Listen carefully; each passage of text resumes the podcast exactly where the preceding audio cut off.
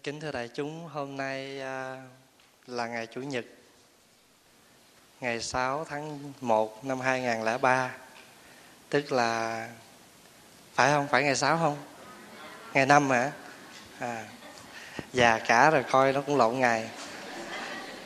À, thưa quý vị, hôm nay có khỏe không? Dạ.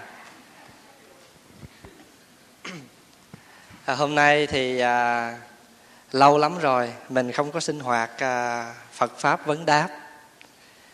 Thì à, Pháp Hòa xin à, quý vị chuẩn bị trước à, câu hỏi. Giờ nói bất tử thì quý vị chưa có, cần nghĩ ra câu hỏi.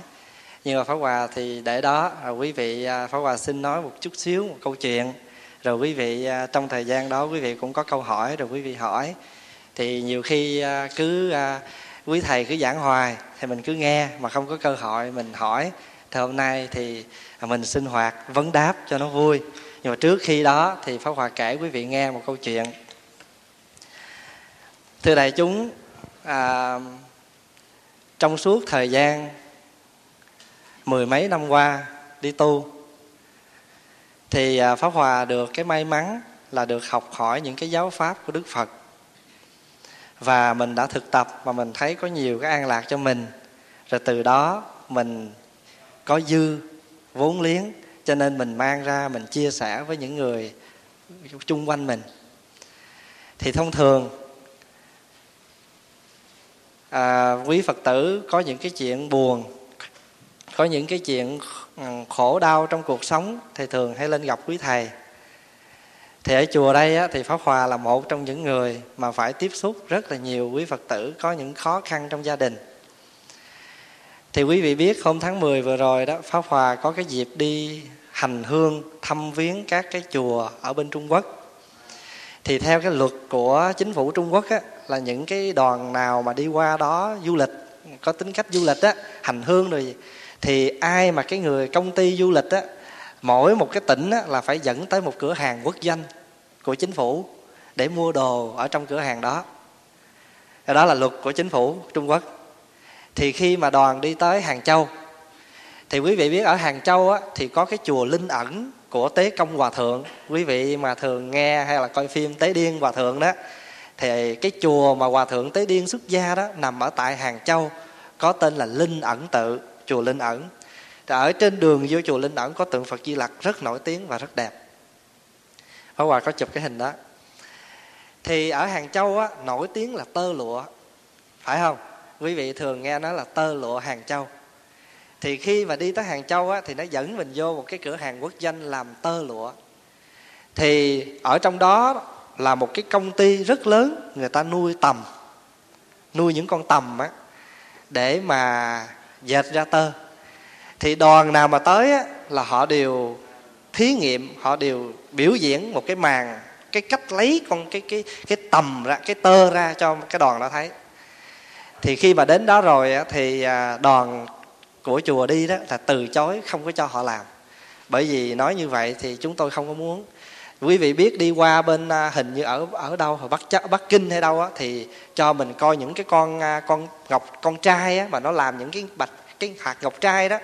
Họ cũng đòi là làm cho mình thấy, mà mỗi khi làm như vậy là phải mổ cái con con con trai đó ra. Thì tất cả những cái hành động đó trong đoàn đều từ chối hết. Đó thôi, quý vị nói là chúng tôi tin rồi, chứ còn chúng tôi không có muốn thấy quý vị làm những cái chuyện đó. Họ muốn thử cái thuốc phỏng á, cái thuốc sức phỏng á.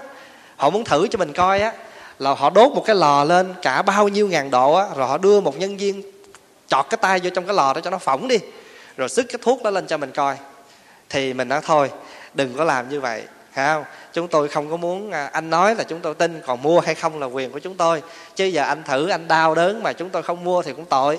Cho nên tất cả những cái trên chuyến đường đi là ghé nhiều tỉnh thì tỉnh nào cũng có một cái cái cái đặc biệt của cái tỉnh đó. Nhưng mà mình đều à, không từ chối và những cái gì mà nó hại đến thân thể có cái vẻ hơi à, à, khó chịu thì mình đều từ chối không có xà không có cho họ làm thì khi mà đi tới cái chỗ mà làm tơ á, thì họ mới giải thích á, là họ nuôi cái con tầm ăn cái lá dâu.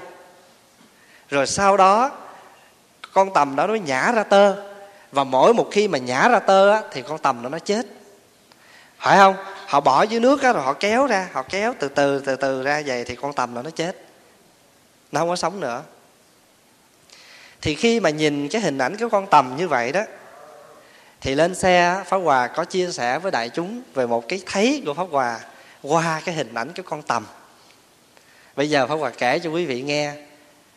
Cái hình ảnh con tầm mà nhã tơ đó, người tu mình thấy được cái gì, rút tỉa được cái gì ở trong cái hình ảnh con tầm nhã tơ? Quý vị biết con tầm thì ăn lá dâu phải không? Nhưng mà khi mà con tầm ăn lá dâu xong rồi đó, con tầm nhả ra tơ hay là con tầm nhả ra lá dâu? Hả? Con tầm phải nhả ra tơ. Mà cái lá lá lá dâu á thì nó không có nó không có giá trị. Nhưng mà ăn vô trong đó rồi á thì nó nhả ra một cái thứ rất là đặc biệt. Đó là tơ. À, con tầm con con tầm tiếng anh là silkworm silk là tơ đó. Worm là con trùng tiếng anh họ dịch con con tầm là quân. Người tu mình cũng vậy. Mình nghe kinh, mình học phật pháp, tức là giống như chúng ta đang ăn những cái lá dâu.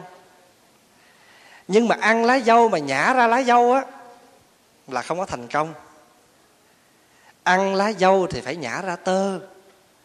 Có nghĩa là đi chùa, tụng kinh lại phật, học phật pháp thì phải hành những cái gì chúng ta học được, nó mới nhả ra tơ trong cuộc sống của mình. Chứ còn nếu mà mình ăn cái lá dâu rồi cũng nhả ra lá dâu thì con tầm đó không có thành công. Phải vậy không? Trong cuộc sống mình cũng vậy. Quý vị mà gia chạm nhiều chừng nào á, thì quý vị phải có nhiều kinh nghiệm chừng nấy không? Đau khổ nhiều chừng nào á thì quý vị sẽ giác ngộ cuộc đời này nhiều chừng đấy mà giác ngộ đó là gì? Giác ngộ đó là tơ. Còn nếu mình học phật à, rồi mình cứ đi lặp đi lặp lại cái mình học như là một cái băng cassette thì cái đó không có giá trị. Không có áp dụng được cho mình. Người tu là phải như con tầm nhã tơ ăn tơ, ăn tầm, ăn lá dâu, nhưng phải nhả ra tơ là như vậy. Trong cuộc sống này cũng vậy. Quý vị ngồi đây, ai cũng từng làm cha, làm mẹ, làm anh, làm em. Bây giờ mình nói mình làm vợ đi. Làm vợ nè, làm chồng nè, làm cha, làm mẹ nè. Quý vị làm một cái con con tầm quý vị đang làm một con tầm. Hàng ngày quý vị nhả ra tơ để mà nuôi những người xung quanh mình. Hôm rồi sau khi đi hành hương về xuống tới phi trường ở bên mỹ á, thì là bốn năm giờ chiều, chiều rồi. Thì phone về nhà thì à, có một phật tử nói thầy ơi có một số mấy phật tử đang chờ thầy đây.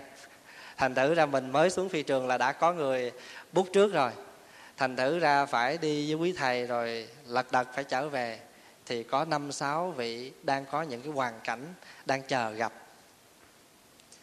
Thì có một cô phật tử cô cũng than. Cô nói, con rầu cái ông xã con lắm. Hỏi sao vậy? Nói ổng khó chịu quá. Hầu hạ kiểu nào ổng cũng không vừa ý hết. Cái thì pháp hòa mới đọc cho cổ nghe bài thơ cái bài thơ nó như thế này. Quý vị nghe rồi quý vị mới thấy á, cái người này á nghĩa là làm trọn cái kiếp của một con tầm. Mình cứ nhả ra tơ. Làm tròn bổn phận thì thôi. Giống như một con tại vì trước sau cũng chết. Nhưng mà trước khi chết mà nhả ra được tơ thì con tầm nó nó chết đáng quá. Phải vậy không? Quý vị đừng có than, bởi vì không có duyên á, thì đâu có nợ. Phải không? Mà đã nói duyên thì phải nợ. Mà quý đố quý vị chứ, nợ là có lời hay không? Có không? Nợ là phải có lời. Đó là chưa nói là quý vị có cái tâm muốn quịch nữa. Mà nếu mà đã đã từng quịch thì thế nào phải trả? Người ta bắt được thì phải trả lời hơn nữa không cho nên bây giờ quý vị đang trả đó, quý vị chưa có biết là quý vị đang trả lời hay đang trả vốn, chưa biết được. Vì bây giờ ngồi than hoài thì nợ cũng đâu có hết, thì thôi đừng có than, mà cứ làm tròn bổn phận của một con tầm nhã tơ. Người ta ấm áp là được rồi. Giống như một cái người đó, họ than như thế này. Thà được yêu một lần rồi chết còn hơn buồn lết thết nhớ người ta. Cũng như hoa, có nở một lần ra. Rồi có héo, cũng là hoa đã nở. Hay không? Hoa mà có héo đi nữa thì hoa cũng rất là vui lòng. Tại vì hoa cũng đã từng nở. Phải không? Đã góp mặt với cuộc đời rạng rỡ, đã điểm tô muôn thở cảnh trần gian rồi một ngày, dù hoa có héo tàn, cũng không đau khổ, vì hoa đã làm tròn cái bổn phận. Thì bây giờ mình nghĩ, trong cuộc sống của mình, ở đây ai không là một con tầm? Ai mà không đang ăn lá dâu? Nhưng mà nếu mà chúng ta biết á, là một con tầm thật sự, thì tất cả những cái gì chúng ta làm đều là một con tầm nhã tơ hết, mà không phải nhã ra lá dâu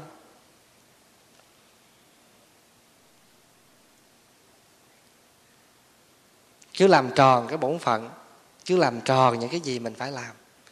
Còn chúng ta học phật thì nhớ rằng mình học phật thì đừng có bao giờ học xong rồi lặp đi lặp lại, không có hết bệnh hôm qua quý phật tử mà đi dự cái lớp học phật pháp buổi tối đó, nghe cái câu chuyện anh chàng bệnh mà uống thuốc. Có một cái anh chàng nọ, ở trong kinh bách dụ phật kể đó, có một anh chàng nọ, ảnh bệnh. Thì ông bác sĩ bắt mạch xong, bác sĩ mới nói, bệnh của anh á, phải cần lấy con chim trĩ pha với thuốc thì hết bệnh. Anh mới về nhà anh lặp lại, anh nói, bệnh tôi ăn chim trĩ với thuốc bệnh tôi ăn chim trĩ với thuốc ngày anh lặp ngàn lần anh cũng còn nguyên cái bệnh. Tại sao vậy? Tại sao? Là vì anh đâu có uống mà anh chỉ lặp lại cái to thuốc thôi. Thì bạn anh tới nhà chơi mới thấy tội nghiệp quá mới lấy cây viết vẽ cái hình con chim trĩ. Xong mới chỉ cho anh coi nói ông ơi cái con chim trĩ là cái con này nè. Ông mua ông nghĩa là ông làm ơn uống cái con này giùm cho tôi. À, thì anh sẽ hết bệnh ảnh nghe như vậy cái anh chụp cái cái tờ giấy vẽ, cái hình con chim trĩ anh dò dò dò anh bỏ miệng anh nhai. Một con. Cũng không thấy hết. Xong rồi anh mới đi ra chợ, anh mướn thời vẽ vẽ thêm cho anh vài ngàn con chim trĩ nữa. Anh uống càng ngày càng bệnh nặng, tại vì cứ bỏ giấy miệng nhai mà con chim vẽ hình con chim trĩ bỏ miệng nhai mà không hết bệnh. Thì cuối cùng thầy thuốc tới thăm, ông mới thấy như vậy, ông mới dẫn ra chợ, mua một con chim trĩ, vài con chim trĩ về pha với thuốc, anh hết bệnh thì chúng ta cũng như vậy. Mình cũng như vậy. Những giáo pháp mà phật dạy á là không khác nào như những to thuốc. Và chúng ta là những người đang bệnh cần phải được uống thuốc. Và đi chùa nghe giảng tụng kinh á, là chúng ta tiếp nhận những to thuốc. Nhưng đừng có bao giờ hiểu lầm to thuốc đó là hết bệnh. To thuốc là thuốc không phải. To thuốc chỉ là một tờ giấy và có những cái cách điều trị mà thôi. Còn cái bổn phận chúng ta là phải đi mua thuốc và về uống thuốc. Nhưng mà bây giờ hỏi vậy chứ bây giờ uống mà uống nghĩa là à, một bữa uống ba bữa không thì hết bệnh không chắc cũng không hết. Giống như pháp hòa viêm cổ từ hồi 26 à, tháng 12 tới giờ cũng không hết là gì. Một bữa uống thì ba bữa không đâu có nhớ rồi uống hết thuốc tây qua tới thuốc tàu mà cũng không nhớ luôn. Mà để chai thuốc ngay trước mặt đó rồi lay hoay cả ngày. Có bữa nhớ cũng bữa không. Tới giờ cũng còn đau. Thì quý vị mới thấy rõ là như vậy. Cho nên uống thuốc cũng vậy. Không phải có ỷ y có thuốc rồi mà chúng ta để đó mà hết bệnh đâu. Mà phải uống thường xuyên uống liên tục. Đi chùa mà tuần đi ba tuần nghỉ á, là cái con ma mà bị lười biếng á nó phải thắng con ma mà siêng năng rồi chuyện đó đương nhiên. Người lớn mà còn vậy thì huống chi là con nít. Vậy cho nên đó là cái hình ảnh mà pháp hòa muốn chia sẻ với đại chúng đó là cái hình ảnh của con tầm nhã tơ. Người phật tử như là một con tầm ăn lá dâu nhả ra tơ. Và nếu như con tơ, cái cái tơ đó con tầm đó mà chết đi nữa thì con tầm cũng rất là vui lòng vì ít ra con tầm cũng đã làm tròn một cái gì đó.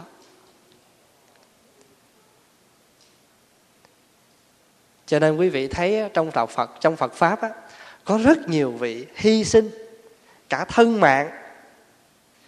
Giống như ngài à, ngài Puna vậy đó.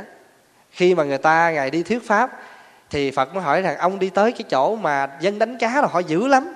Rồi ông tới ông nói rồi họ chửi ông thì sao? Thì ngài Puna nói dạ họ có chửi thì con nghĩ họ cũng còn hiền lắm tại vì họ chưa có đánh con. Họ chưa có lấy đá họ luyện con. Thì đức phật mới nói rủi rồi họ, họ lấy đá họ luyện ông thì sao? Thì ngài Puna mới nói dạ nếu mà lấy đá luyện thì con thấy cũng còn hiền á họ chưa lấy cây họ đánh con. Phật mới nói vậy chứ giờ họ lấy cây họ đánh ông thì sao? Nói dạ con thấy họ cũng còn hiền vì họ chưa giết con rồi thì ngài đức phật mới hỏi vậy, chứ giờ rủi họ cầm dao họ giết ông thì sao? Nói dạ con thấy vậy thì họ cũng tốt đó, họ giúp cho con giải thoát. Và bạch đức thế tôn, có ai sống trên đời mà không chết? Nhưng mà có cái chết nó nặng như thái sơn, mà có những cái chết nó nhẹ như lông hồng.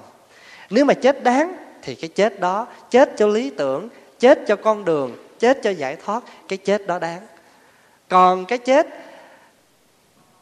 mà không đáng thì con thấy đời sống mình nó cũng uổng bây giờ hỏi vậy chứ bao gì, có bao giờ quý vị nghe một cái người trẻ họ nói, ba ơi, mẹ ơi, ba mẹ đừng có chết nha ba mẹ mà chết là con chết theo á. Ba mẹ đừng có bỏ con nha ba mẹ bỏ con là con bỏ ba, nghĩa là con cuốn gói theo á. Nhưng mà thường họ nói là sao? Người yêu ơi, anh đừng có chết nghe, anh chết rồi em chết theo. Anh mà đi là em đi theo. Thường thường là vậy. Nó thích chết như vậy đó. Có bao giờ mà quý vị nghe người ta nói, ô, cái anh chàng kia tự vẫn chết là tại vì ba mẹ anh chết không? Không có. Họ buồn khổ vì những cái chuyện tình cảm nhiều hơn. Những cái tình yêu của họ nhiều hơn. Cho nên đó là những cái cái cái cái cái cái, cái thường tình của con con người. Thì khi mà đi vô trong cái chỗ mà làm cái con tầm đó thì pháp hòa thấy như vậy. Cho nên mình cũng vậy. Thí dụ như giờ mình làm thầy tu thì mình cứ làm tròn bổn phận của một thầy tu. Còn ăn cơm của đàn na tính thí thì cứ làm việc cho đàn na tính thí. Rồi khi nào mình làm vợ thì cứ làm tròn bổn phận của một người vợ làm một con tầm nhả ra tơ cô cho nên pháp hòa thấy thương mấy vị à, phật tử mà nhất là pháp hòa thường ca ngợi những bà mẹ việt nam. Họ hy sinh. Ngồi mà nghe họ nói cái chuyện hy sinh của họ đối với con cái đối với chồng mình thấy thiệt họ như những bậc bồ tát vậy. Bồ tát bồ tát đó bồ tát đi vào cái cõi đời mà độ đó. Phải không? Độ mấy ông? Nhưng mà cũng có mấy ông làm bồ tát độ quý bà cho nên quý vị đó đang làm trọn một cái kiếp một con một con tầm ăn lá dâu mà nhả ra tơ. Quý vị thường hay nói làm kiếp tầm phải trả nợ gì? Dạ nợ dâu tại vì ăn lá dâu nhiều quá phải trả chứ. Làm kiếp tầm phải trả nợ dâu. Quý vị mà không nợ ổng á, thì quý vị đâu có gặp. Hay là quý vị mà không có nợ bà kia thì quý vị đâu có gặp. Cho nên gặp nhau đó đều là duyên nợ hết không có sớm thì cũng muộn. Phải không? Chạy trời không khỏi. Tại vì khi nó đến rồi á, thì không có thể nào thoát được. Cho nên đã có duyên thì phải có nợ. Mà nợ thì luôn luôn ít nhiều phải có chút xíu lời. Ăn thua cái người đó họ tính mắc hay tính rẻ. Ăn thua quý vị biết trả hay không? Còn không biết trả thì người ta đòi nhiều. Còn biết trả thì người ta đòi ít. Cho nên nè trong cuộc đời đó mấy ông nếu mà thấy vợ mình mà lo lắng cho mình nhiều quá đó thì coi chừng nha mình đang đòi nhưng mà đòi quá đó thì mình phải trả lại. Rồi ngược lại mấy bà cũng vậy. Đòi quá ở mấy ông thì coi chừng cũng phải trả lại. Cho nên sống ở đời á cái gì nó cũng quân bình phải không? Quân bình là tốt nhất. Người kia trả nợ cho mình cũng phải biết thương họ một chút à, họ đang trả nợ cho mình đó. Phải biết thương họ một chút mà đừng có đòi quá. Đòi quá đôi khi họ bức á họ quịch á rồi lúc đó tiền mất mà tật mang nữa rồi cứ gặp hoài trên dạng cái nẻo đường luân hồi duyên nợ. Thì đó là cái cái cái, cái câu chuyện mà pháp hòa muốn chia sẻ với đại chúng về cái hình ảnh con tầm.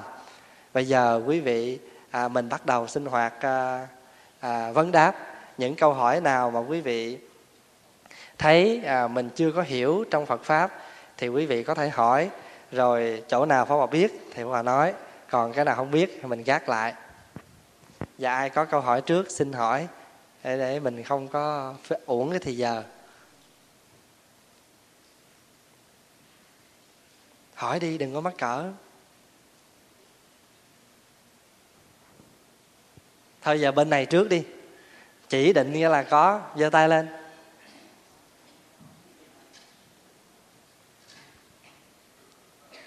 Có không? Vậy là chứng đắc thành phật hết rồi đó. Không mà biết chắc là quý vị có, nhưng mà quý vị ngại mà mà rồi khi mình không hỏi á, rồi ai hỏi mình cái mình nói, không có cơ hội hỏi quý thầy. Rồi người ta có cơ hội hỏi thì không chịu hỏi. Bên này có không? Dạ.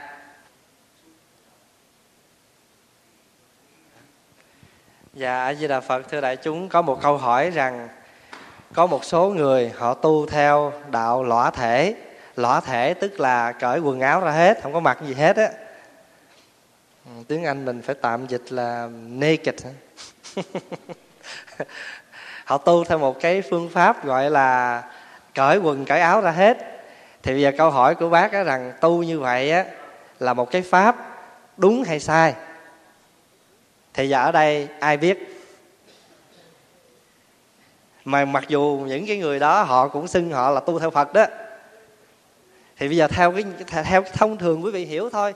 Quý vị đừng có nghĩ rằng mình nói phải đúng không cần. Bây giờ theo cái của quý vị nghe vậy rồi quý vị nghĩ sao? Đúng hay sai? Sai hay đúng? Hay lưng lửng?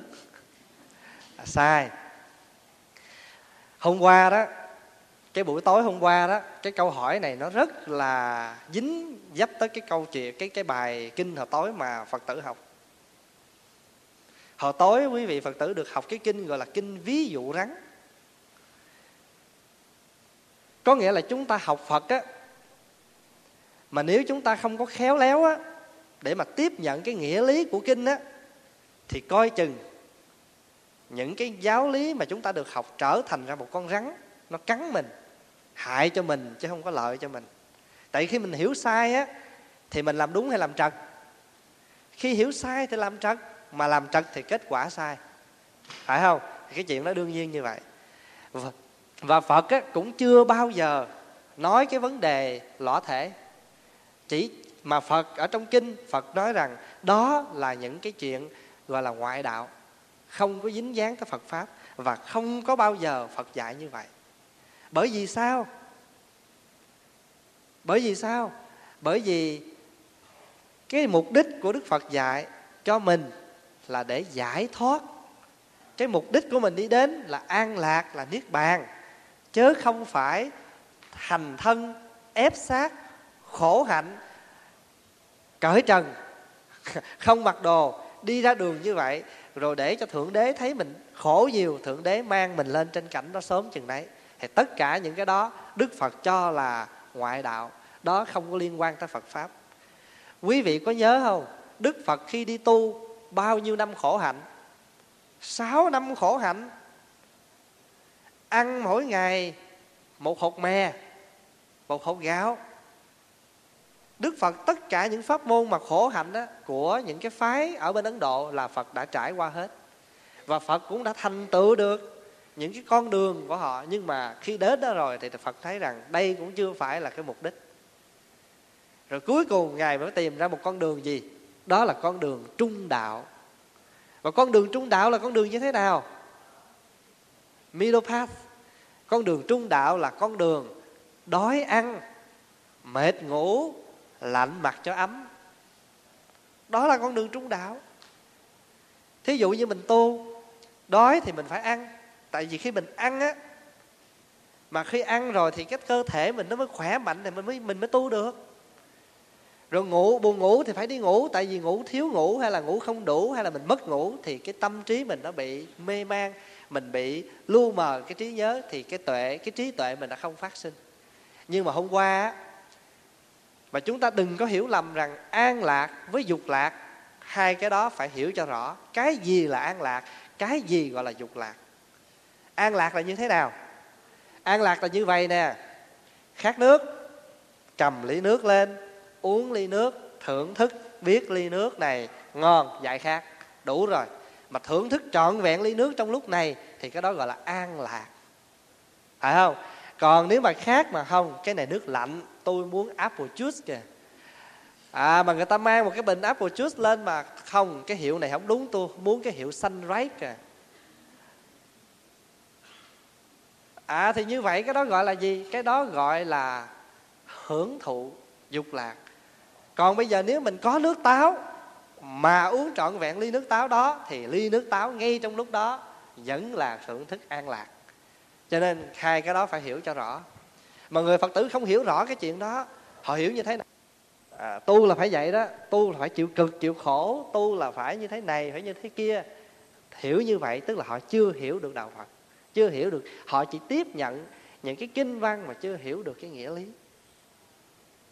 Mà hiểu được như vậy, mà ai mà hiểu như vậy á, là chẳng khác nào như là cái người mà bắt con rắn mà không có biết lấy cái cây chấn ngay cái đầu con rắn để mà bắt con rắn, mà lại đi chụp cái đuôi con rắn thì con rắn nó sẽ quấn, nó phải quặp lại, nó cắn mình. Đó là cái bài kinh mà hồi tối mà chúng ta học. Đó là kinh ví dụ một con ngựa, một người bắt rắn người bắt rắn cũng giống như cái người tu vậy đó. Phải khôn khéo, phải khéo léo tiếp nhận cái nghĩa lý của kinh, mà đừng bao giờ hiểu lầm ý của phật. Mà phật dạy rằng á, chúng ta là những người sống ở trên đời, cần ăn, mặc, ngủ, nghỉ thì chúng ta cứ bình thường như vậy, mà đừng có cầu kỳ, đừng có thái quá. Thí dụ như giờ ta nói, tu không được ngủ nhiều, ngủ ngày chừng tiếng thôi hay là tu không được ngủ nằm phải ngủ ngồi. Thí dụ vậy đi thì cái người đó gọi là hiểu lầm giáo lý mà cái nguy cơ của hiểu lầm giáo lý là khổ lắm. Tại vì khi họ thấy người khác làm sai là họ cười họ chế nhiễu họ rốt cuộc họ đau khổ là tối ngày họ cứ đi nhìn những người xung quanh mà họ không có nhìn lại họ. Và hiểu như vậy là chẳng khác nào như là bắt con rắn mà chỉ chụp cái đuôi rồi con rắn nó sẽ quấn nó, nó ngược lại nó cắn cho nên đức phật không bao giờ dạy cái vấn đề khuyến khích cái vấn đề mà à, tu hành ép sát khổ hạnh lõa thể. Mà cái quan niệm của những người lõa thể là như thế nào? Quan niệm họ là con người sanh ra đó vốn dĩ là không có không có mặc quần mặc áo. Bây giờ mấy anh mặc quần mặc áo là mấy anh đi trái ngược với tạo hóa thiên nhiên. À họ quan niệm như vậy. Giống như ngày xưa Việt Nam mình mấy mấy mấy ông mấy mấy ông hay bó cái củ tỏi tóc để về thòn về thượt bó củ tỏi vậy đó rồi người Trung Hoa thì để dài thiệt dài là bới cục trên này nè. Thấy không? Thì vì sao họ quan niệm rằng á, cha mẹ sinh mình ra, trời đất sinh mình ra là thiên nhiên, tóc, nghĩa là tóc nó mọc thiên nhiên mà mình cắt cái tóc đi là bất hiếu. Cho nên để càng dài là càng có hiếu. Cho nên người trung hoa là để, mấy ông cũng để dài rồi cái bới lên cục. Việt nam mình là phải hòa thấy mấy ông cũng bới cục ở đằng sau nè. Cho nên ngày xưa mấy thầy mà đi tu là bất hiếu lớn á thí dụ như quý vị nào mà theo tân bây giờ là hớt ngắn là bất hiếu tám chục phần trăm hay là năm chục phần trăm. Còn mấy ông thầy chẳng những hớt cao mà cạo trọc nữa, gọi là bất hiếu trăm phần trăm. Là cái quan niệm của họ, đi tu là bất hiếu. Là gì? Thì trừ đó cái danh từ là đi tu bất hiếu nó mới ra đó, là quý vị, vì họ nghĩ như vậy, vì họ nghĩ như vậy. Rồi đó là cái sự hiểu và theo một chiều, hiểu cái cố chấp à, cho nên cái những cái người mà tu theo lõa thể cũng vậy. Cho nên những pháp tu đó nó không có hợp với đạo phật. Cho phật dạy mình là tu trung đạo. Tu trung đạo. Mà quý phật tử mà nghe kinh mà hiểu lầm á nghe là nguy hiểm lắm. Cho nên cái gì mà phải hiểu lầm á mình nghĩ rằng mình hiểu mà chưa có rõ ràng á là phải lập tức đi tìm quý thầy quý cô mà hỏi cho rõ ngọn ngành. Còn không là cứ ôm chặt cái hiểu đó là mình sẽ đi xa lắm giống như bây giờ có một số người á họ hiểu lầm đạo phật á thì họ thấy có một số người á đi tới chùa là đốt một cái bó nhang tổ bố vậy nè. Rồi cứ quơ lên quơ xuống giày rồi hít hà dài ba cái rồi cắm lên đó. À, thì họ nghĩ đạo phật nhiêu đó thôi đó. Rồi bây giờ cũng có một cái số chỗ nơi á, là họ khuyến khích tín đồ là phải đốt quần đốt áo đốt nhiều chừng nào tức là ý nói xả bỏ nhiều chừng đấy thì mấy anh sẽ giàu nhiều chừng đấy nghe như vậy là họ đem hết đồ đạc quần áo ra họ đốt rồi không vào cái bữa đó nói phật không linh. À, hiểu như vậy là tức là hiểu như là một con rắn nó mình chỉ bắt con rắn ở cái đuôi. Người tu là không có nên hiểu như vậy. Như vậy là hiểu lầm. Cho nên lõ thể là không có trong đạo phật. Và cái pháp môn tu đó không có phải của đạo phật. Quý vị biết không? Đặt cho một cái danh từ là tu tu theo phật thì ai đặt cũng được hết á. Ai cũng nói được hết á. Nhưng mà thực chất cái bà của cái tu đó thì nó phải khác. Bây giờ ở đây nè thí dụ như à, những người lên đồng, lên cốt đó, họ có bao giờ họ nói họ không phải đạo phật không? Họ cũng xưng họ đạo phật vậy. Rồi họ cũng trùm khăn, họ nói lát, họ nói phật thích ca về. Rồi họ trùm lại lát, họ nói quan âm về. Họ trùm một lát, họ nói tề thiên đại thánh về. Thì ai họ cũng xưng họ là phật hết á. Phải không? Cho nên những cái chuyện đó đó, quý vị phải rất là cẩn thận. Phải rất là cẩn thận đừng có nghe những cái người ta nói là mình tin. Nguy hiểm vô cùng. Mà mà chúng ta tin như vậy là đưa chúng ta đi tới những cái con đường sai lạc. Thì chẳng hạn như là những cái người mà họ tu á, là họ lấy cây họ đập vô thân thể. Họ nghĩ rằng phải đập vô thân thể cho nó rút máu và cho mình phải làm cho mình đau khổ nhiều chừng nào á. Thì thánh thần tiên tiên phật thấy mình xót thương mình tội nghiệp mình thì người ta sẽ cho mình về thiên đường ở sớm chừng đấy. Người hiểu như vậy đó. Cho nên xin thưa là cái chuyện mà tu lõ thể là không bao giờ được chấp nhận. Và những người nào mà tu mà à, khổ hạnh mà à, nghĩ như vậy tức là những người đó đang hiểu lầm giáo lý đang hiểu lầm giáo giáo giáo pháp của phật. Dạ thôi câu hỏi kế. Dạ. Dạ cái này hơi khó đó. Tại vì thường thường à, giết thì phải mang nợ rồi chứ làm sao giải được. Phải à, không, nhưng mà ăn chung thì là cộng nghiệp, mà ăn riêng thì là biệt nghiệp. Thí dụ như ăn con cá, mua con cá coi nhất là quý vị thích ăn à, những con cá nhỏ nhỏ, kho cho quéo ăn đó, cái đó là cộng nghiệp đó. Phải không, là tại vì ăn bữa cơm là biết bao nhiêu con. Cho nên ăn là cộng, ăn là có nghiệp sát sinh là tạo nghiệp chứ không có giải được. Không? Nhưng mà trừ khi nào những cái bậc gọi là đại giác ngộ thượng căn thượng trí á, thì cái giết cái sát sinh của người ta nó khác với cái tâm niệm của mình. Còn nếu mà chúng ta mà bà còn phần lớn á, chúng ta giết á, là bằng cái tâm niệm hận thù à, bằng cái tâm niệm muốn ăn bằng cái tâm niệm ghét cho nên tất cả những cái tâm niệm đó gọi là ý khởi thì thân tạo nghiệp, cho nên đều là tạo nghiệp. Còn những cái vị mà thí dụ như là ngài à, tế điên hòa thượng á, phải không? Thì ngài mới cầm miếng thịt lên, ngài nói, cái cục thịt này tôi coi như đậu hũ nè. Ngài uống rượu, ngài nói, rượu này tôi coi như nước lạnh nè. Thì cái anh chàng mà ngồi kế bên mới nói, trời ơi, tôi chịu hòa thượng quá. Hòa thượng nghĩa là chịu chơi quá. Ông nói như vậy xong khi tôi giống hòa thượng vậy đó, ăn thịt là cứ coi như là ăn tàu hũ, uống rượu như là uống nước lạnh. Thì hòa thượng ông mới nói, hay quá ha. Ông mới cầm cái cái bình đó ông đưa xuống ông tiểu vô trong cái cái cái chai rượu á. Ông mới mời anh này ly. Ông này ông ực vô cái ông phun ra ông chửi nó hòa thượng, tại sao ông dám đưa nước tiểu của ông cho tôi uống? Thì hòa thượng mới nói, anh mới nói rượu như nước lạnh, thì bây giờ phải thấy nước tiểu như nước lạnh chứ. Quý hiểu không? Như vậy thì cái mà cái mà chúng ta đang nói đó thì chúng ta chưa có đạt. Mà bất quá là chúng ta chỉ nói trên văn tự ngôn ngữ để mà nói cho cái của mình thôi chứ thiệt sự chúng ta chưa đạt tới cái chỗ đó. Vậy cho nên gọi là làm sao giết để mà mình giải nghiệp mình chưa phải là những bậc gọi là à, thượng căn thượng trí mà giết cái con vật đó vì thương nó. Hay là như thế nào?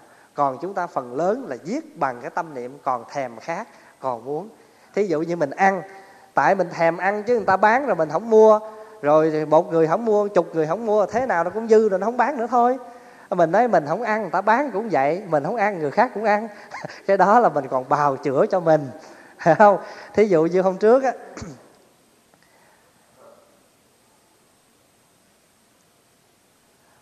cũng cái vấn đề mà ăn à, thì mình cũng cứ quan niệm như vậy mình không ăn thì người khác cũng ăn. Không? Thành thử ra có nhiều người còn nói á, mình ăn nhưng mà mình tụng kinh cho nó siêu. Nó siêu hay mình siêu? Nó siêu hay mình siêu? Và coi chừng nó siêu cái mình đỏ làm sao? Cho nên á cái vấn đề mà sát sinh á nó ở nó phải được à, nó phải được như thế này. Bây giờ phải Hòa nói một cái ví dụ. Khoảng chừng 15 năm trước á ở trong mấy cái tiệm tàu á họ bán mấy cái tượng quan âm á trời ơi, nhìn nó xấu dữ lắm.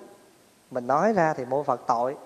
Nhưng mà vì những cái người làm tượng á, họ không có cái tinh thần muốn tạc cho một cái đức phật có cái dung mạo trang nghiêm.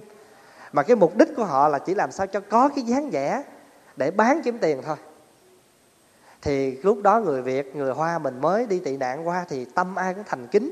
Cho nên thương và muốn tôn kính đức bồ tát quan âm, cho nên thấy là thỉnh về thờ nhưng mà thiệt sự á, khi mình nhìn cái tượng đó rồi mình thấy cái tượng nó không có trang nghiêm. Cái gì đâu mà họ cứ lấy cái miếng đỏ họ chấm một cái cho có cái miệng chấm một cái cho con mắt thôi mà nhìn cái tượng mình thấy không có an lạc. Tại vì khi mình thờ phật á, là mình nhìn phật mình phải có an lạc cái tượng phật phải cho trang nghiêm. Thì quý thầy mới khuyến khích mấy phật tử là từ nay về sau á, thấy những tượng phật mà không có trang nghiêm á cái diện mà không trang nghiêm đừng có mua đừng có thỉnh. Phải cứ việc để như vậy thì những cái người thợ mà làm tượng, họ phải nhìn lại cái nghệ thuật họ, mà họ làm. Thì đúng y như vậy. Bây giờ quý vị thấy không? Tượng phật bây giờ á, họ làm một cách rất là sắc sảo, rất là trang nghiêm. Thì bây giờ mình nói cái chuyện mà ăn mặn của mình cũng vậy. Mình đừng có nói là mình không ăn, người khác cũng ăn. Cái ai cũng nghĩ như vậy, thành thử là không bán hoài được hoài. Không? Bây giờ thí dụ như giờ là mình ăn chay đi, ở việt nam mình đã tới ngày rằm á, là quán cơm chay nhiều hơn là quán cơm bán thịt bán cá là vì sao? Lại phần lớn người ta ăn chay. Mà khi mọi người đồng lòng ăn chay hết á thì họ phải biết rằng những cái chuyện của họ bán ngày hôm nay sẽ ế. Cho nên họ một là họ nghĩ hai là phải đổi món bán chay. Thì mình cũng vậy thôi. Mình đừng có quan niệm rằng à, à, mình không chửi người ta người ta cũng chửi mình à. Rồi cứ ai cũng vậy thì thế giới nó có chiến tranh. Cho nên người ta chửi mà mình không chửi được mới hay chứ phải không còn cái chuyện mà mình sát sinh cũng vậy. Mình đều sát sinh mình mà giết á, cũng bằng cái tâm niệm ít muốn cũng còn thèm ở trong đó. À, nói thôi ăn đi để tội. Tại mình cũng muốn ăn chứ bộ. À, mình thấy rau muống ngon quá mình cũng muốn mua dịch về mình nấu chao nhúng rau muống chứ bộ. Thì đừng có nói rằng à, là mình thương nó ăn. Cho nên ăn là tạo nghiệp ít nhiều ở trong đó. Vì mình chưa phải là thánh tâm niệm mình còn phàm phu. Cho nên mình ta ăn là vẫn là tạo nghiệp chứ chưa phải là mình giải nghiệp chỉ trừ những cái vị thánh hiền họ ăn á bằng cái tâm niệm khác. Họ cái mục đích của họ ăn á là để thị chúng. Thí dụ như đức phật đánh một con nai khi mà đức phật đang thuyết pháp thì không phải là là là đức phật ác mà cái hành động đó chẳng qua là chỉ muốn cho cái đàn nai đó nó sợ nó chạy đi chỗ khác mà đừng để đừng có bị những người thợ săn giết nó mà thôi. Đó là cái tâm niệm của phật. Còn bây giờ mình á à, mình đánh một hay là mình giết cái con vật kia cũng chẳng qua là gì một chút xíu còn một chút xíu phiền não ở trong mình. À, hay là mình bây giờ hoặc là nói cái tâm mình với đức phật cũng vậy mình đánh một đứa con đâu phải là mình ghét đứa con đó mà mình muốn dạy nó. Thì trừ khi nào mình giết cái con vật mà bằng cái tâm niệm đó thì mới được. Chứ còn không có cái chuyện mà mình giết mà mình gọi là giải nghiệp đâu mà mình chưa phải là những cái bậc đó. Vì mình cũng còn đang nghiệp chướng mà giết là mình giải rồi. Cho nên pháp hòa nói với quý phật tử á cái quan niệm ăn chay của đạo phật á không phải là hoàn toàn một ngày chay thì mới được gọi là chay đâu. Sáng hôm nay á, quý vị ăn thịt cá, chiều hôm nay quý vị nói thôi mình bớt đi, đừng ăn nữa. Bớt bữa, một bữa chiều đó ăn cơm với rau xào, ăn với đậu hũ thì bữa cơm chiều đó được gọi là bữa cơm chay. Và một ngày đó được gọi là chay rồi. Một bữa, còn hơn không có bữa nào. Phải không? Quý vị ăn miếng đậu hũ, còn đỡ hơn quý vị ăn miếng thịt. Cho nên quý vị có cái này nè hôm nay rằm mùng một chi đó ăn chay. Cái quên cái bóc miếng thịt bỏ miệng đi. Cái dỗ bàn đó, úi trời ơi, bữa nay ăn chay. Thôi lỡ rồi ăn luôn đi. Như vậy đâu có, tức là mình không có tinh thần phục thiện. Lỡ bỏ miệng ăn chay đâu có cố ý. Bỏ vô một miếng thịt, không có cố ý. Nhớ trực lại, không ăn tiếp tục. Tiếp tục một ngày chay đó. Như vậy thì còn phần, nghĩa là một ngày làm 24 giờ ăn có miếng thịt có mấy phút mà lại phải vì một miếng thịt mấy phút mà phải quỷ hoại một cái ngày mình mình mình thanh tịnh sao? Phải không? Cho nên lỡ ăn miếng thịt rồi không có sao hết. Đó là mình lơ quên mà. Tiếp tục chay lạc trở lại thì cũng chay như vậy. Cho nên ăn chay là một phương pháp thực tập chứ không phải để thành phật là tu. Đừng quan niệm như vậy là sai. Không? Rồi có nhiều người nói tôi lỡ có, có một phật tử ở dưới à, ở xa quý vị biết họ nói là sao không? Họ ăn chay ăn tháng. Tháng nó sao họ hên quá. Cái họ nói rằng ăn chay hên. Cái bữa nọ thèm thịt làm sao đó ra quất tô phở vô cái bị cái tức kịch. Chạy over speed đó bị bị cảnh sát nó phạt.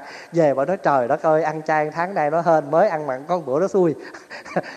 Rồi rồi cái mấy bữa sau tiếp tục cái đi làm sao không biết nữa mà cứ bị tích kịch liên miên cái bà nói trời thôi thôi tôi sợ quá giờ ăn chay. Hiểu như vậy á, thì chưa có đúng nhưng mà nghe thì cũng vui là tại vì nhờ mấy cái tiết kịch vậy mà thôi ăn chay. Cho nên quý vị phật tử mình phải hiểu cái rõ cái vấn đề ăn chay ăn mặn là như vậy. À, mình à, mà khi ăn á cũng đừng có nên mà sắm mà nồi riêng chảo riêng á cái này pháp hoài nhắc hoài đó. Cái gì mà mình rửa sạch nấu cho đàng hoàng thì có điều đó cái đó đều được gọi là chay hết á. Chứ quý vị đừng có làm riêng một phần chén bát rồi đũa muỗng đũa rồi bữa nào ở nhà mình không biết rồi lấy ra ăn rồi mình dãy lên mình la làng lá xóm thì cái đó mình chưa có đúng với tinh thần phật tử ăn chay.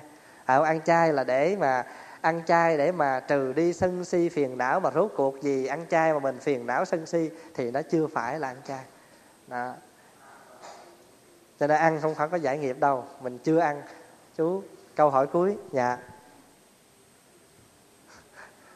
À cái câu hỏi đó nó cũng có lý. Hỏi vậy chứ giờ thầy chùa thầy ở chùa tu tụng thì quý vị chấp nhận rồi. Nhưng mà giờ rủi mà mấy ông thầy mà đi tụng đám mà trả tiền mướn đó là tụng có siêu không? Ai trả lời đúng? Cái, cái này chắc phải hỏi mấy cái người chết nó có siêu không? Thì bây giờ cái câu nó như thế này. Thật ra đó trên cái phương diện siêu hay là không siêu á, chúng ta cũng khó nói được. Bởi vì cho dù một thầy tu chân chính, tụng thì cũng chưa chắc cái người đó họ siêu. Nhưng cái lợi lạc cho cái người mất á, nó dĩ nhiên nó phải hẳn hơn là cái người ông thầy tụng mướn. Bây giờ pháp hòa nói cái cái cái tinh thần. Còn cái chuyện mà tự giác á, tha lực á, và cái cái tự lực á, nó phải rõ ràng như thế này bây giờ pháp hòa ví dụ. Cái đứa con đó một cái đứa trẻ đó nó không có nghe lời. Hay một cái người kia họ hư đốn họ không có được à, an lạc họ khổ. Thì bây giờ mình nói à, kêu một cái người đời kia cũng ăn chơi rồi cũng vậy vậy đó lại khuyên nó.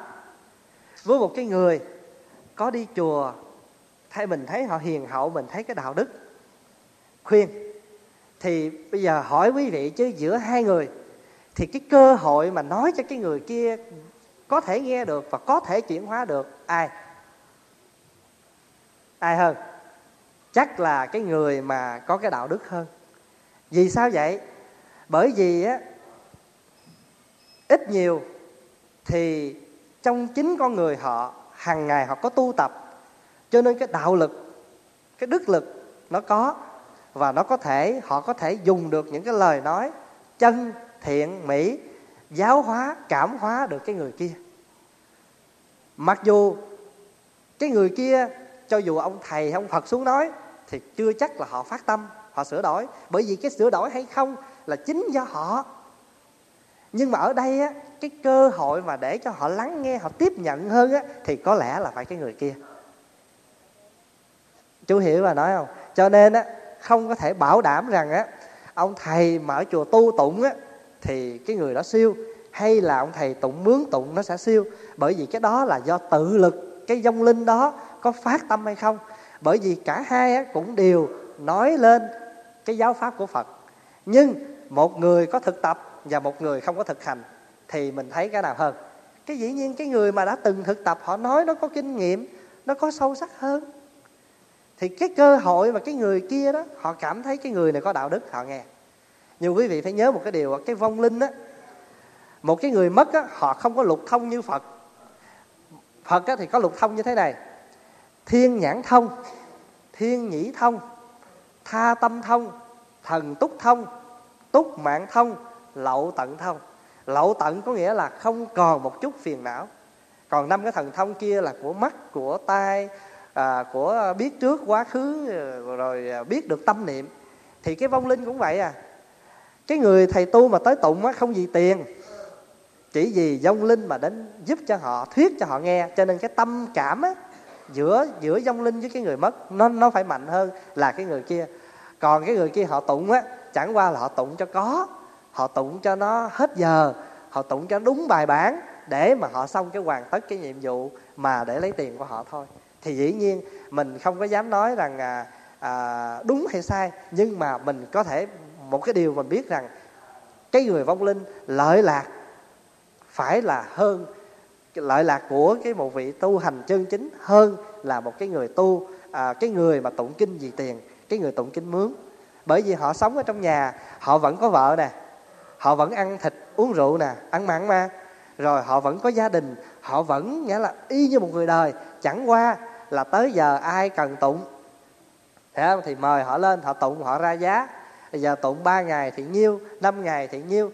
Cho nên tự cái đó nó đã mất đi cái cái cái đạo đức, cái cái cái chuyện căn bản rồi, mà hấu chi hàng ngày họ không có tu. Còn một thầy ở chùa, đã ở chùa rồi, thì quý vị biết á, cái người thầy đó có tệ cỡ nào đi nữa đó, người ta cũng còn biết cái tội, cái phước người ta không có dám làm chứ quý vị đừng nói ông thầy đó tu rồi là không còn từ nan tội phước. Nói vậy mình không người phật tử đây quý vị phật tử đã đi chùa rồi nè. Quý vị có sợ tội phước không? Tội sợ chứ.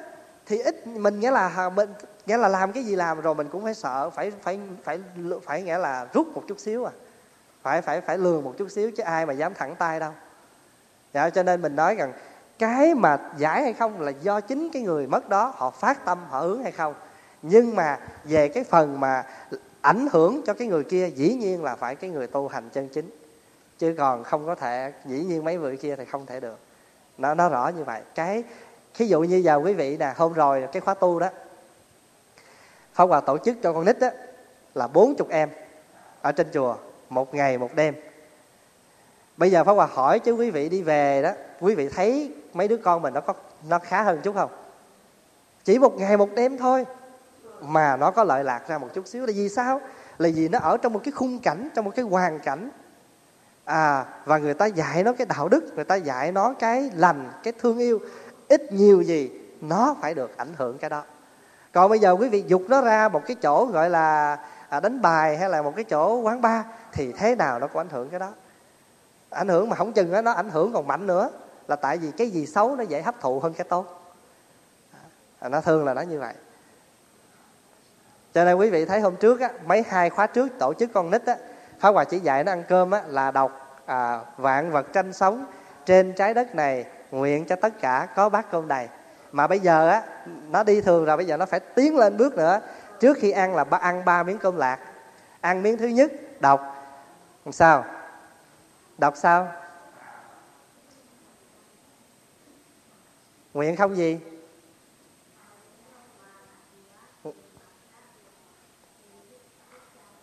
Đó, ăn ba miếng công lạc, người lớn có làm chưa? Như người lớn làm biến tu.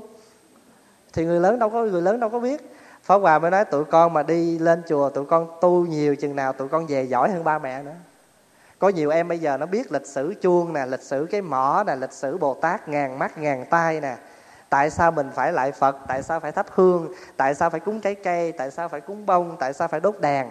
Nhưng mà ba mẹ không biết gì hết á ba mẹ bày ra thì nhiều lắm, giỏi lắm, nhưng mà hỏi ra ba mẹ không biết, tại ba mẹ lườm biến tu. Cho nên bây giờ ba mẹ nào mà muốn cho con mình á, nó thuần thục là về nhà ăn cơm á, cũng phải chấp tay tụng kinh với mấy em. Con em phật tử nó nói, nó biết ba nó chưa có quen á, nó về nó nói, ba không cần làm, ba chỉ cần ngồi đó thôi. Ba ngồi đó thôi, ba thấy con, ba coi con làm. Rồi thế trước sau ba cũng hấp, ba cũng dính. Ừ. thành thử ra chưa gì hết mà nó biết cái khéo léo của thuyết pháp rồi đó. Cho nên đừng, nó hay đó nếu mà nó về nó bắt ba nó làm, ba nó gượng gịu lắm. Tự nhiên giờ bắt chắp tay, đọc cầu vạn hoặc tranh sống rồi ăn ba miếng cơm lạc rồi có bộ khó làm quá. Cho nên ba ba cứ ngồi đó đi. Ba để con làm. Nhưng mà khi ba nó đọc là nguyện nó dứt miếng cơm thứ nhất, nó nói nguyện không làm điều ác. Dứt miếng cơm thứ hai, nguyện làm các việc lành. Ăn miếng cơm thứ ba, nguyện giúp tất cả mọi người thì thế nào mà ba nó nghe rồi, hấp thụ rồi mai mốt ổng có cái gì giận dữ, ổng nhớ, con mình thường đọc cho mình nghe, nguyện không làm điều ác, nguyện làm các việc lành, nguyện giúp tất cả mọi người. Rồi từ từ nó sẽ học lên năm cái đề mục khi ăn cơm. Cho nên cái ảnh hưởng nó lớn lắm chứ không phải là không đâu. Mà mình mà không có mình không thấy thôi, tại mình chưa thấy. Và khi mình mình mình đi vào cái chuyện tu rồi mình mới thấy. Cho nên càng tu là càng có an lạc nha càng tu là phải càng thảnh thơi, càng thấy mình dồi dào lắm thì mình ở trong cái biển phật pháp. Mình được làm con của phật. Còn phật tử nào mà tu mà thấy càng ngày mình càng phiền não, càng ngày mình càng sân si đó, thì phải nhìn lại cái đường lối tu của mình. Còn mình tu mà mình càng ngày càng hạnh phúc, mình thấy mình thích quá gì mình được làm con của phật, được nhìn, thấy phật và được gặp phật pháp. Cho nên tu hoài không có thấy chán. Tu hoài không thấy chán, dù ở chùa một mình cũng không thấy cô đơn còn mình tu mình sao thấy càng sao thấy ông thầy tu ở chùa tội nghiệp quá? Tại chưa có ném được cái pháp lạc đó cho nên thấy tội nghiệp chứ không có tội nghiệp đâu. Thích lắm. Thôi bây giờ mình à, hết giờ rồi. Dạ mô phật. Dạ đúng như vậy. Thì bác ở đây nói rằng à, như vậy khi mình tụng kinh á mình có độ sanh không? Thì dĩ nhiên câu câu trả lời là chắc chắn là có độ sanh. Tại vì sao? Người chết nghe hiểu thì cái người sống họ nghe phải giác ngộ là chuyện thường. Thí dụ như giờ bây giờ pháp hòa hỏi thiệt quý vị nghe. Quý vị đi cúng mỗi lần quý vị ra phía sau cúng linh nè có những cái bài kinh nào mà nó làm cho quý vị chút xíu nào tác động trong tâm hồn không? Có không? Có không? Có chứ. Nội cái bài mà à, khi nào đứng đứng ngồi ngồi bây giờ thiêm thiếp như chồi cây khô khi nào du lịch giang hồ, bây giờ nhắm mắt mà vô quan tài, mấy câu đó thôi là quý vị cũng thấy nó tha thiết như thế nào rồi. Cho nên mà tha thiết như vậy rồi thì mình sao nè? Dông hồn ơi, hỡi dông hồn, cuộc đời nay biển mai cồn, tỉnh chưa? Tỉnh rồi một giấc say xưa, sẽ xin niệm phật mà đưa hồn về. Sự đời nên chán nên chê mà tầm nơi giải thoát mà về mới khôn. Tu hành mà đợi kiếp mô, nguồn tình bể ái đã khô bao giờ đừng có chờ. Tu hành mà chờ kiếp mô. Kiếp mô là kiếp nào đó? Tu hành phải đợi kiếp mô. Vì sao? Vì nguồn tình và bể ái không bao giờ nó khô hết. Nguồn tình bể ái đã khô bao giờ. Có khô bao giờ đâu. Luôn luôn nó rào rạc. Mà nếu mà chúng ta không có thí thức tu á thì khó giải thoát lắm. Phải không? Phải vậy không? À, thí dụ như là à, than ôi người cõi thế biết đâu chừng ngắn ngủi ngày vui được mấy xuân. Đáo để có sanh thời có tử mấy ai thoát khỏi cuộc hồng trần. Nghe vậy rồi thấm thía không? Thấm ít nhiều mặc dù nghe xong là quên đó. Tuần sau lên nghe review lại. Cho nên gọi là độ sanh và độ tử là vậy đó. Dạ. Thôi bây giờ mình à, hồi hướng.